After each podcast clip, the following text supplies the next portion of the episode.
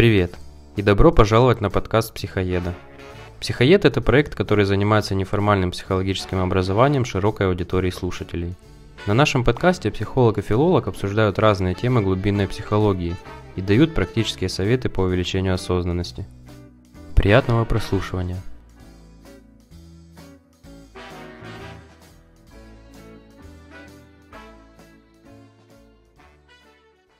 Друзья, привет! На связи Психоед. Сегодня мы записываем очередной выпуск наших интересных разговоров с моим тезкой филологом Никитой. И Никитой. И Никитой, да.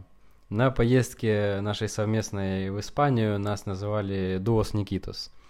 Вот, сегодня снова мы на связи, и снова очень интересная тема, очень спорная, э, и многими не признаваемая, а многими, наоборот, признаваемая в качестве наиболее гениальной, это э, глубинная психология. Если уже говорить о точечном направлении, то э, ближе всего она, наверное, к, больше к Юнгу, чем к Фрейду, и к его ученикам, а именно Эрих Нойман и так далее. Но больше эти рассказы, конечно, основаны на собственном, вот, личном, субъективном опыте, этой работы, но также я стараюсь, чтобы это было не просто какие-то байки о том, что я увидел или что другие люди видели, а о том, чтобы это хотя бы как-то косвенно подкреплялось научными данными, потому что очень легко уйти вот по звездам в этих разговорах. Да, э, сегодня мы поговорим о такой теме, которая, мне кажется, сейчас очень популярна. Юнг, Фрейд, да, и среди, психоанализ и так далее. Среди молодежи я иногда даже удивляюсь, иногда радуюсь, что это популярно. И потому что мне кажется, что наше поколение и будущее, они как-то больше чувствуют все вот эти глубинные вещи, которые у нас есть. Можешь нам объяснить, Никита, чем вообще отличается так называемая глубинная психология от, от любой другой, диванной да? психологии или от научной психологии?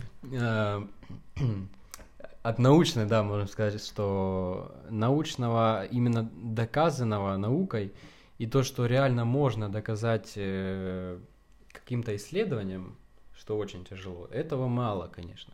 Но сейчас появляются все больше исследований, которые косвенно подтверждают. Там есть исследования снов там, и так далее, в которых э, включаются какие-то половые функции, да, то есть это подтверждает какие-то теории Фрейда, да, вот эти сексуальные. А, есть, опять же, вот это исследование псевдослепоты, которое говорит о том, что человек э, видит не только глазами, что есть какая-то часть, которая воспринимает бессознательно. А, то есть и таких очень много исследований можно найти. Возможно, это будет э, темой моих э, будущих каких-то исследований, работ, там, где я буду что-то пробовать, какие-то понятия операционализировать. Глубинная психология отличается тем, что она малонаучная, и занимается бессознательным. Угу, то есть бессознательным тем, что, я так понимаю, вообще ощупать и изучить как бы сложно. Тяжело, очень тяжело, да. Мы не привыкли это чувствовать, на это смотреть, настраиваться и жить в соответствии с знанием об этом, но оно везде есть, оно везде проявляется и в каждом человеке, и каждому доступно изучение бессознательного, но уровень глубины этого изучения может отличаться в зависимости там, от э, умственных качеств и так далее. Угу.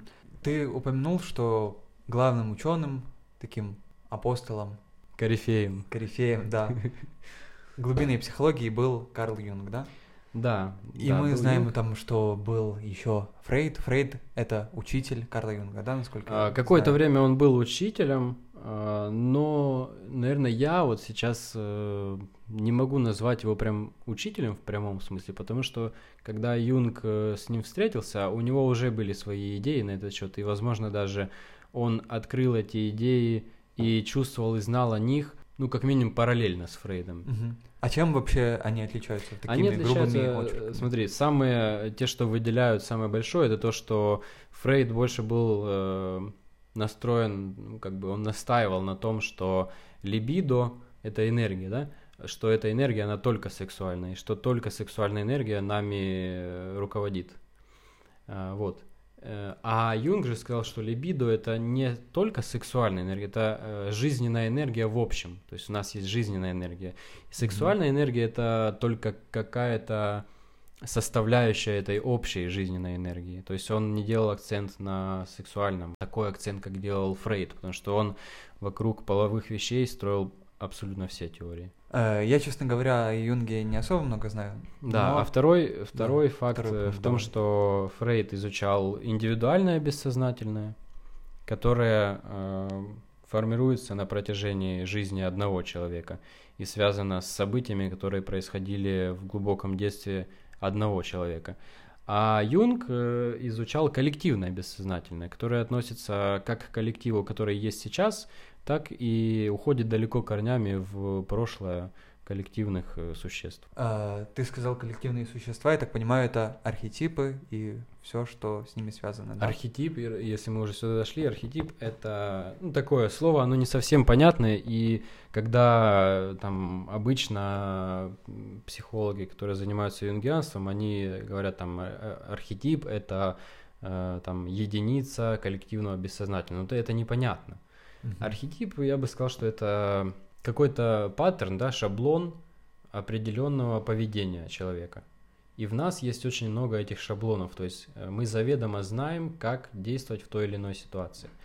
А, при этом мы этими архетипами не руководим, мы не можем их выбирать, какой в нас включен в то или иное время.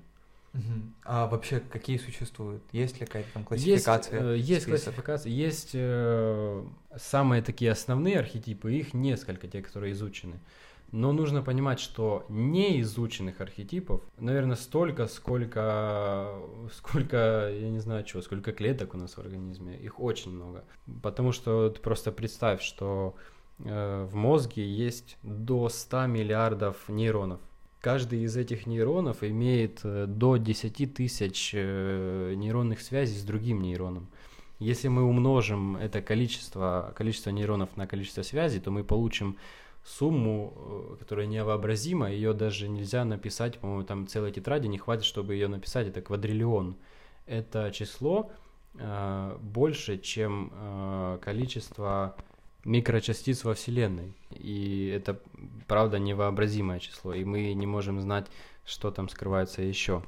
Угу. И эти паттерны были сформированы как раз-таки, ну, предполагается, что в процессе эволюции и закреплены в генах. То есть эти паттерны передаются через гены. Угу. И по, именно поэтому они коллективны, потому что это есть у всех у нас. Есть даже предположение, что они общие не только для э, людей, но и для животных, а возможно и вообще для всего живого.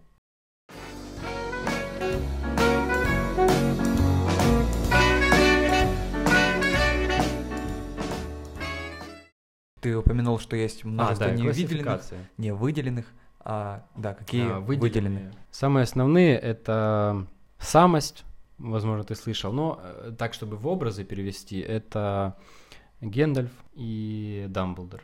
Угу. Это вот такие э, старики. Разумный старик? Да, или Рафики в Король Лев. Вот эта обезьяна, ага. которая там самая мудрая. То есть это архетип мудрого человека, который уже прожил жизнь и ну, знает там много о жизни. И самое главное, он интегрировал какие-то вот эти теневые неосознанные части в систему своего ну, там осознанных э, своих знаний. Именно этот архетип самости, это, наверное, вот это и есть это ядро, о котором я говорил, которое заставляет тебя двигаться вот это к свету, расширять свое сознание, чтобы в один, мен, чтобы в один момент эта самость смогла воплотиться в mm-hmm. тебе в виде мудрого человека, который осознает многие вещи. Вот. Второй архетип это персона. А, ну, они э, парно идут. Персона и тень. То персона есть, это... Персона или маска — это твоя внешняя личность, то, какой ты в социуме. Угу. А, а тень — это то, каким ты вообще никогда не бываешь. То есть это то, о чем я говорил. Э, в детстве у нас есть все, но по мере того, как мы социализируемся, какие-то э, черты мы выбираем называть собой, а какие-то нет. Но при этом эти черты продолжают у нас существовать. И то, что мы выбрали, э, это персона. То есть нас в детстве хвалили за такие-то действия. И мы выбрали быть таким. и для социума мы вот такие вот, вот такая наша маска. Но есть еще тень, это то, что мы не выбрали, но оно продолжает нас существовать. И чаще всего эта тень – это что-то негативное. Но бывает так, что и в тени что-то, наоборот, позитивное находится. Как там мужественность какая-то, еще сила у женщин, женственность. А вот эти вот типы, они могут как-то совмещаться? Или же один человек может там обладать только одним а, смотри, эти архетипы, я же говорю, это коллективная и генетическая история. Это есть у всех, абсолютно у всех. Но отличается тем, что это мы будем дальше говорить о других более специфических архетипах. А, то есть у тебя, допустим, да, у тебя есть 100 архетипов, ага. но в один момент в тебе могут быть включены всего лишь несколько из них, и они могут меняться.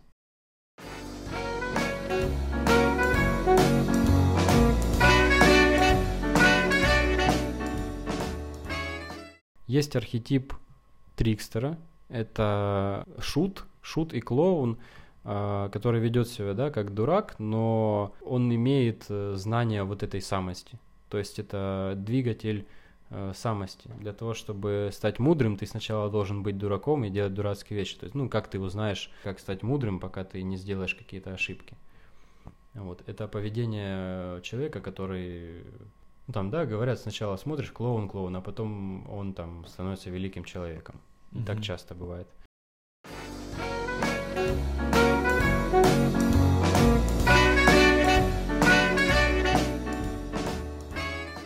Также одним из таких основных есть архетипы анимус и анима. Анима – это архетип, который есть в мужчине, а анимус – архетип, который есть в женщине. И это как бы женская часть мужчины и мужская часть женщины. То есть, если научно а, а, пытаться объяснить, то э, есть гены X и Y, mm-hmm. правильно? Вот. И у нас есть и X, и Y гены. Э, также еще, если про мужчин говорить, то ну, и это и женщин тоже касается, когда мужчина в процессе своего развития э, находится в женском теле, да, в утробе, когда он зародился только, и первые года, все его взаимоотношения, оно сводится к отношениям с матерью. И вот эта часть женственная, женская, она остается в мужчине на всю жизнь. Именно поэтому э, вот это соотношение двух, двух э, противоположностей одной части, оно всегда выливается в то, что чем мужественнее мужчина кажется внешне, тем более женственный он внутри. Ну и про женщин также. И чем более женственный, тем более мужественный внутри. Именно поэтому, если женщина мужественная, то когда ты ее обзываешь, ты всегда попадешь именно в ту женственную часть ее внутреннюю, и она будет больше обижаться. Именно поэтому мужественные женщины, они так привлекают мужчин, и они такие вот оказываются потом нежными.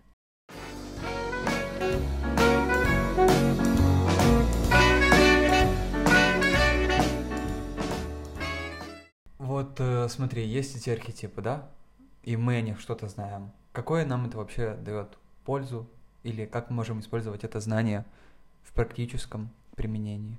Э, знание об архетипах, оно, ну, в первую очередь, конечно, с теоретической точки зрения, да, оно дает понять э, какую-то специфику поведения человека. А, вот, к примеру, следующий архетип, архетип Великой Матери. Это архетип, который формируется у нас как раз э, тоже в этот период, э, когда мы находимся в утробе и первые года жизни. Э, и именно поэтому он потом проецируется таким образом, что мы говорим там мать земля, да, там, или mm-hmm. родина мать. То есть э, все, что имеет облик чего-то огромного и своего, он всегда феминный. И каждый архетип имеет две стороны, хорошую и плохую.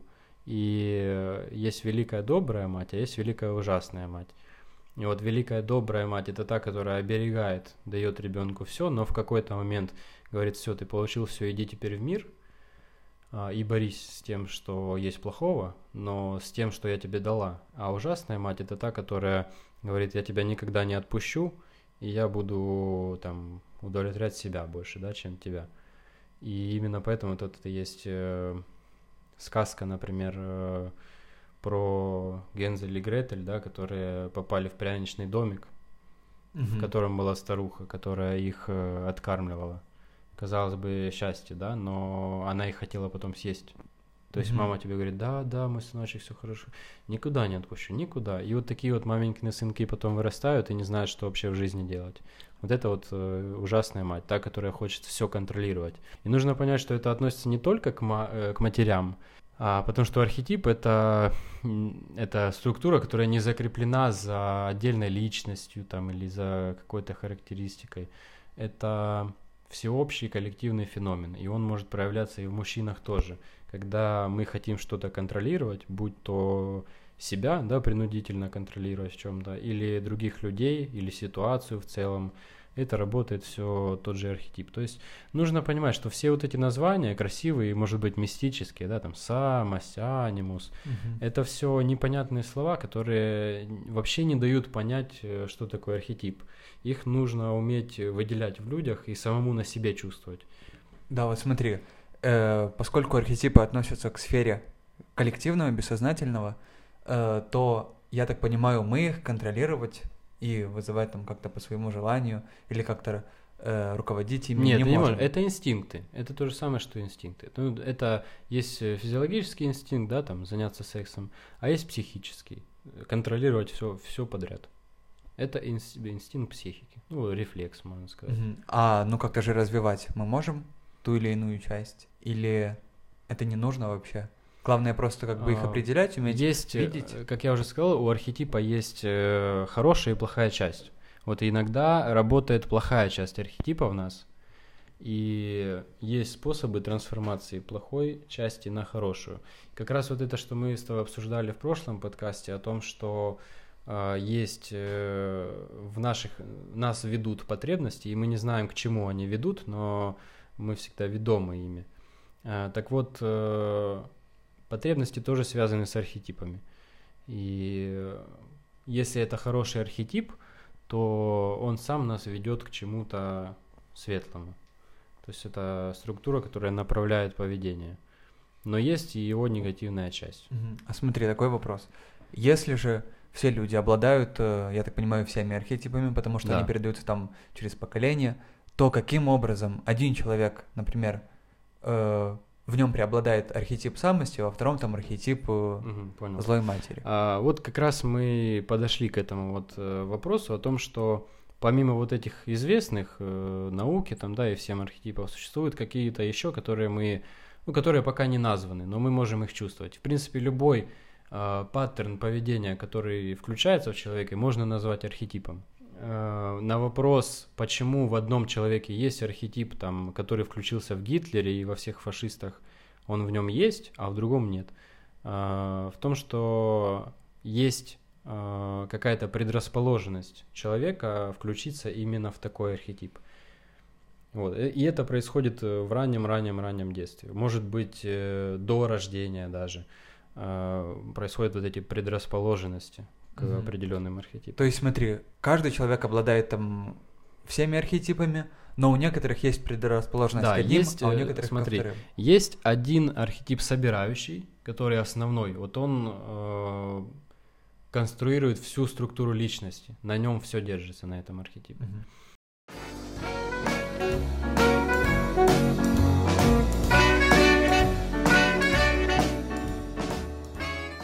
Вот смотри, ты говоришь, что множество архетипов существует, и у одних людей есть предрасположенность к одним, у вторых ко вторым.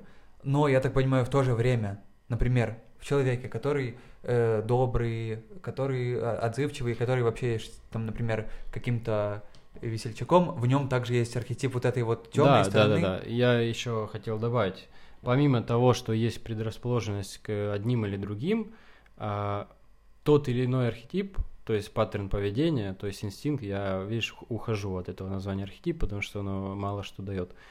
Тот или иной шаблон поведения может включиться в любом человеке с помощью каких-то технологий. Вот, например, если мы берем Гитлера, да, то почему это гений? Он гений в э, в знании того, как вызвать, э, как спровоцировать определенный шаблон поведения в определенном человеке.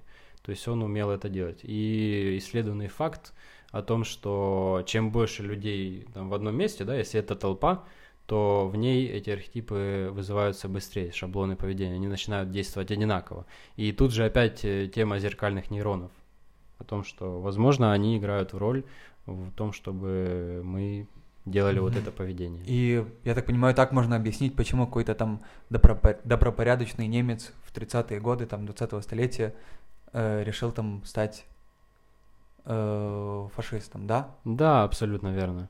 То есть, э, почему вот это говорят, да, что ничто человеческое мне не чуждо. То есть, во мне есть все, что есть другие. Если другие это делают, значит, и я мог бы делать. То есть, когда мы читаем э, историю Второй мировой войны, мы себя идентифицируем с евреями и с теми, кто потерпал, но мы никогда не читаем ее от лица тех, кто убивал, понимаешь? Но если те убивали, значит и мы можем убивать, и нужно это принимать, этот факт. Если мы его не принимаем, то мы как бы отворачиваемся от э, реальности жизни. Потому что, да, как ты правильно сказал, эти шаблоны существуют, и они могут включиться. Если вы их не знаете, то вы не сможете им противостоять. Угу, то есть, когда мы, например, читаем там дневники Анны Франк, то мы ассоциируем себя с ней, да? Мы ассоциируем да, себя да. с ней. А когда мы читаем... Да, там... мы думаем, что или, или не с ней, или мы думаем, что, о, вот на их месте я бы ее освободил, у меня была да. такая история с ней такая хорошая, там, э, или, может, романтичная, там, да, я там ее освободил, и я был бы такой герой, весь благородный, но э, кто бы освободил ее, да, будь ты на месте того человека? Ну вот мы, например, когда даже смотрим какие-то фильмы про маньяков, там, э, «Молчание ягнят», то мы также Да, никто себя, да, да, никто себя герою. никогда э, не назовет там, э, а, вот там, посмотрит, да, на этого Ганнибала и скажет, э, так, а вот это похоже на мою черту, вот эту. Э, там же описывается и показывается, да, в фильме не то, что он людей ест, а то, как он психически их ест, что он с ними делает. Он как паук, он как животное, он реально, он, вот он следит за всем, что делает человек. Он действительно ест, он ест его душу. И этот, этот шаблон есть у каждого человека. Каждый умеет съесть душу другого. Потому что когда человек становится осознанным, появляется сознание, он начинает понимать, что такое страдание – когда он понимает, что если я могу страдать от вот этого, значит другой человек может страдать, если я ему сделаю вот это. А это хороший способ контролировать, там, добиваться своего и так далее. То есть человек, он одновременно является просто совокупностью всех э, да, так, есть все, я же говорю, да, в человеке есть все, но что-то в нем работает, а что-то нет. И э, нам следует изучать э, архетипы, эти так называемые шаблоны поведения, для того, чтобы вообще понимать, как реагировать на других людей, как реагировать на их манипуляции. Да, это теория. Теория позволяет э, понимать, что такое вообще есть, и называть это какими-то вещами. Потому что пока ты не, не назовешь, пока зло не будет э, персонифицировано, оно не может быть побеждено. Uh, поэтому теория позволяет тебе назвать эти, эти вещи и понимать их как-то, как они работают. А практика позволяет узнавать эти вещи и не поддаться их э, контролю, да, не начать уничтожать себя и других.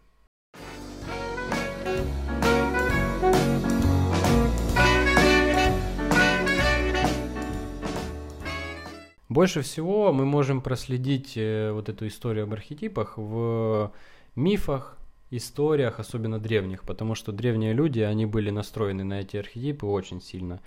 И э, обычно древних людей представляют как каких- каких-то глупых или отсталых, но на самом деле они ближе всего были к нашим инстинктам, настоящим человеческим. Вот. И когда они начинали действовать и осознавать свои действия, а, для того, чтобы лучше это понимать, они начали придумывать истории. И до сих пор человек мыслит о себе историями, то есть в нарративе. Именно поэтому нам очень э, легко там рассказать историю о себе, а не логическое что-то. И именно поэтому мы можем смотреть фильмы, читать книги. Ну представь, да, человек смотрит в коробку на протяжении трех часов. Просто смотрит в коробку. Как это возможно? На которой животные разговаривают. Или на которой э, там э, губка под водой раз, разжигает костер. Люди могут это смотреть всерьез, тратить на это время. И причем это занимает подавляющее большинство. Подавляющее, да. И это позволяет уходить в другие миры, и там людям отключаться. Откуда эти миры? Почему никто не задается этими вопросами? Как можно отрицать э, эту теорию глубинной психологии, если мы в ней живем? Я mm. вот этого не понимаю. И причем все истории, они же по факту строятся по некому шаблону. Все истории. А, есть даже исследования, что существует там около 30 сюжетов а, общих для всего. И под эти сюжеты уже придумываются разные сценарии. То есть э, они ограни... это даже ограниченное число mm-hmm. архетипов, которые сейчас участвуют в нашей жизни. Да, продолжай. Вот, да, э, ты говорил, что это существует там во множестве фильмов, э, историй, мифов. Можешь привести какой-то пример, чтобы мы хотя бы понимали? Даже если взять э, фильмы такие как «Матрица», да, там часто его uh-huh. рассматривают, или тот же «Гарри Поттер». «Гарри Поттер» — это вообще это кладезь э, архетипов. Вот прям полностью. Uh-huh. Каждый герой обладает своим. И, ну, например, чтобы понять, что, что это за вообще шаблоны этого поведения, ты можешь там задать себе вопрос, э, взять какую-то вселенную, да, вымышленную, э, как Гарри Поттер там или как Марвел и так далее — и ну, какую-то историю, в которой есть много героев. Угу. И задать себе вопрос, э, там, кто твой любимый, там, с кем ты себя ассоциируешь. Угу. И ты поймешь, что тот, с кем ты себя ассоциируешь, ты в нем видишь какую-то черту, а эта черта и есть вот этот архетип, который есть и в тебе, и в нем. Mm. Который преобладает, да, в тебе?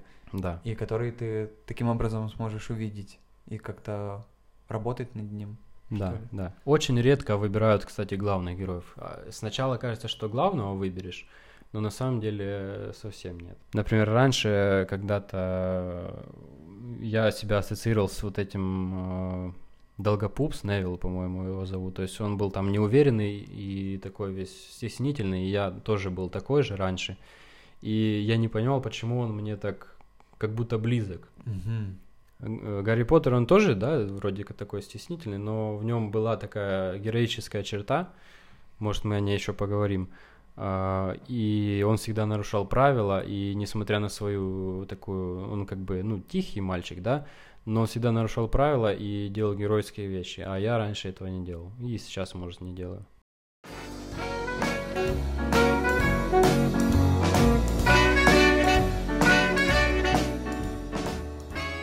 То есть, если вот говорить э, об мифах, то в каждом мифе есть э, какой-то сюжет и есть э, центральные герои, которые воплощают собой вот эти шаблоны поведения. То есть, если брать вот этот э, миф про Эдипа, то там есть эта ужасная мать, которая не отпускает сына, и сын, который потом с ней совокупляется. Но эта история не о сексе, как о половом акте, а как о том, что Э, сын вступает в связь с матерью и остается с ней, вместо того, чтобы вырасти и быть зрелой отдельной личностью и делать э, героические дела. То есть он отказывается от пути героя. Самый такой э, классный пример для того, чтобы понять выражение этих архетипов в творческой деятельности, это миф про Георгия Победоносца, Георгий Святой его еще называют. Есть очень много картин, на которых он э, на коне э, свергает копьем дракона или змея.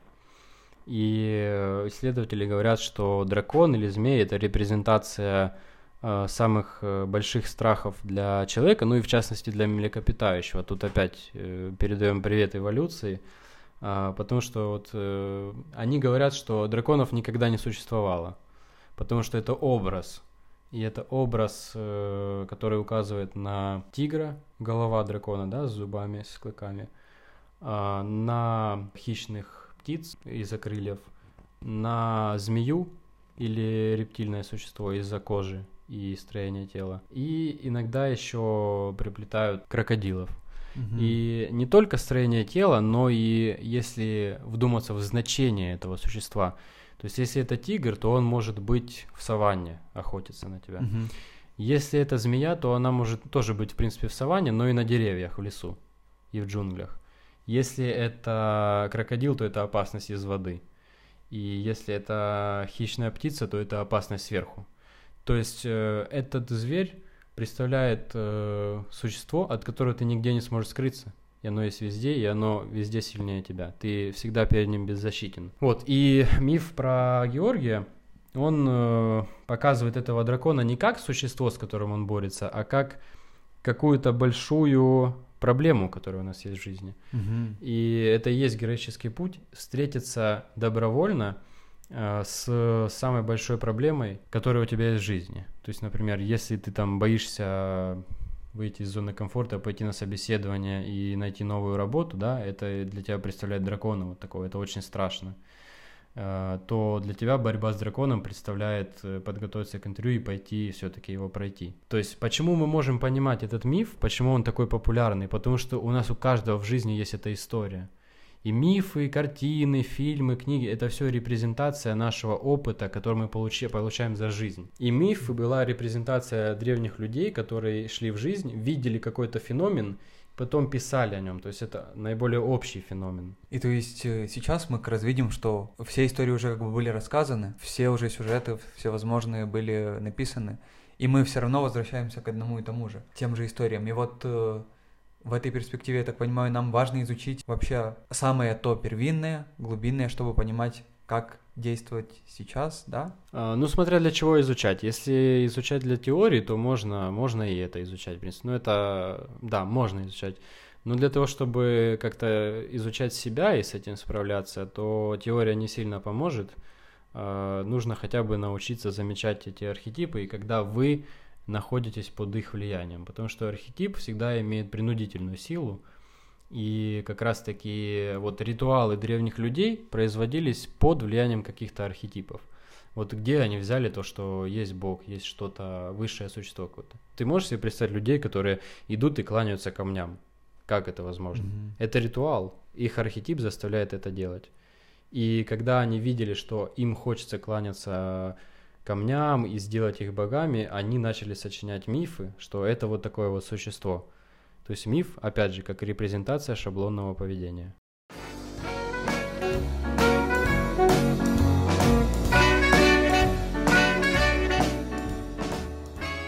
Вот смотри, если ты понимаешь, что тебя, например, захватывает некий архетип, э, там, например, ты становишься слишком агрессивным, угу. то что делать в такой ситуации?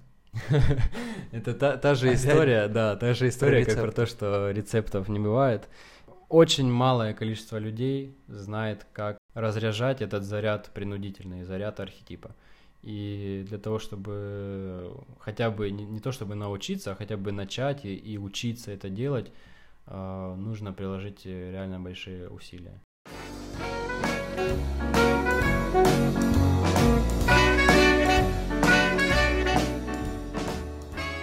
Поэтому вот э, в соответствии с мифами, как я уже сказал, люди начали думать историями. Ну, не начали, а так вот такая специфика мышления людей, историями и в нарративе. Поэтому у каждого человека есть свой, своя история, свой сюжет в жизни, свой сценарий. И каждый себя воспринимает героем в какой-то истории. И для того, чтобы эта история воплощалась, для того, чтобы осознавать себя и свое поведение, в этой истории должны быть еще персонажи, и э, персонажи, которые там владеют какой-то такой сильной энергетикой, как э, антагонисты, да, которые нам противостоят. Mm-hmm. А, поэтому, когда у человека включен какой-то архетип, да, шаблон поведения, для того, чтобы осознавать свое поведение, нужно в, в этот архетип, в эту историю, в этот сценарий вовлечь другого человека. Потому что без другого человека то напряжение, которое возникает из-за включенности архетипа, оно не реализуется, человек бесится просто. Пока он не найдет э, другого, который отреагирует на это, он не успокоится. И что нужно знать, это то, что у нас есть большая готовность отреагировать на это. И отсюда и, и начинаются уже истории про э, жизненные сценарии и так далее. Поэтому есть э, изучение э, людей, которые, ну, ж, э, поведение жертвы. А, и иногда задаются люди вопросом, почему так бывает, что у одной женщины несколько мужчин подряд были абьюзерами, там, били их или алкоголики. Как может получаться так, что женщина выбирает каждый раз такого же? А, а вот дело в том, что для того, чтобы ее архетип воплощался, ну, скажем, в этом архетипе преобладает там черта жертвы. Угу. Чтобы он воплощался, нужен абьюзер. То есть человек сам э, склонен подыскивать как бы под свои некие... Под свой сценарий, сценарий да. Потому что если не найдет, актеров, то сценарий не воплощается. Если сценарий, сценарий не воплощается, то человек не может осознавать себя. А если он не осознает себя, он мертвый как бы. Поэтому люди постоянно как бы делают что-то. Мы не можем просто так э, сидеть и э, вести беззаботную жизнь, но постоянно как бы хочется, я так понимаю, э, находить Иметь и связь с человеком, да. потому что без связи с человеком мы не можем себя осознавать. Но мы себя осознаем в историях, и именно поэтому нужно создавать историю с персонажами. А если, например, э, какой-то человек пытается втянуть тебя в свой сценарий? К примеру, вот Есть такие да. это хороший что вопрос, делать? да.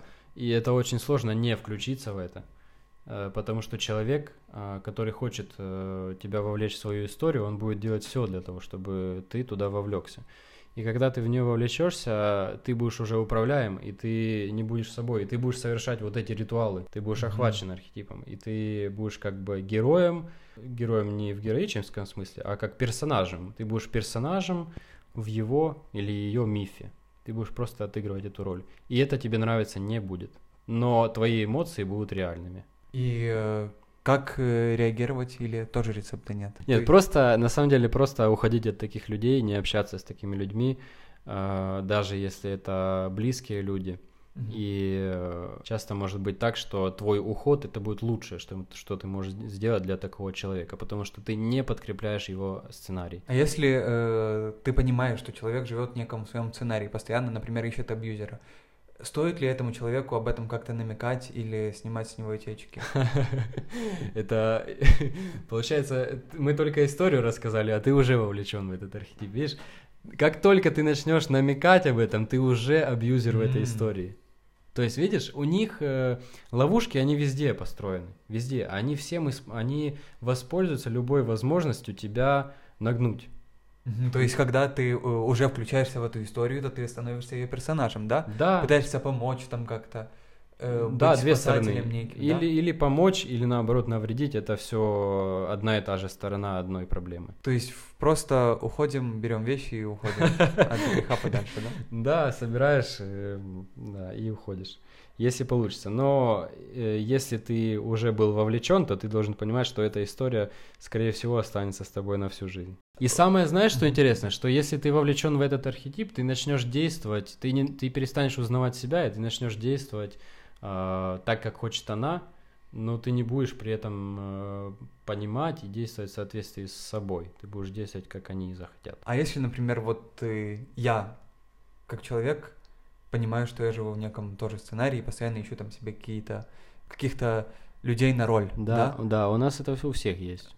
то я, как бы осознав это, уже могу как-то исправить положение. Ты можешь, э, кстати, вот тут есть э, способ, хотя бы он не исправит все, но он хотя бы поможет э, на какое-то время, если ты заметил, что, что ты хочешь втянуть в свой архетип. Во-первых, тебе нужно понять, какой у тебя сценарий. Мгм. Описать его можно там в одно-два предложения.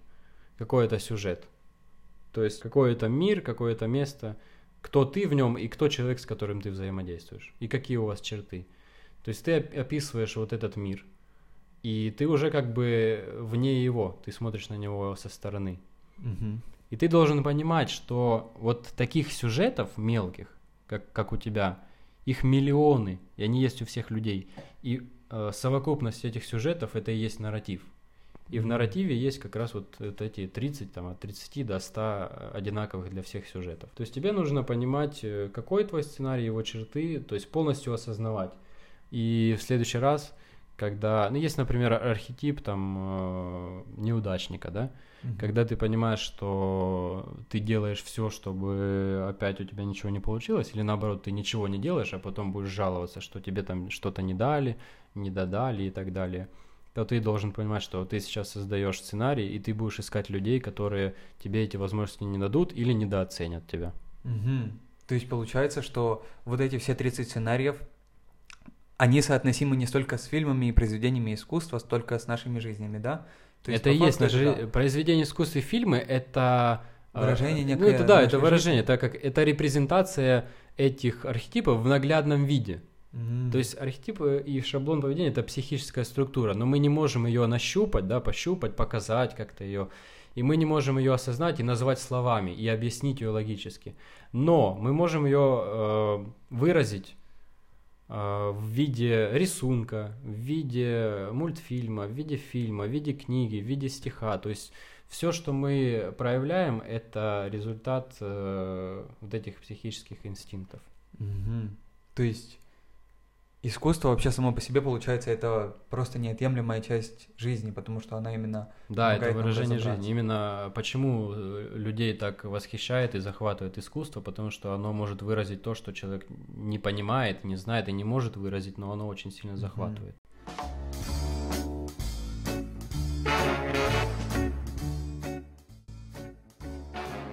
Спасибо, что прослушали этот выпуск. Надеемся, он был интересен и полезен для вас. Если вам нравится наш проект, вы можете поспособствовать его развитию, рассказав о нем друзьям, подписавшись на нас в Инстаграме и сделав репост наших постов.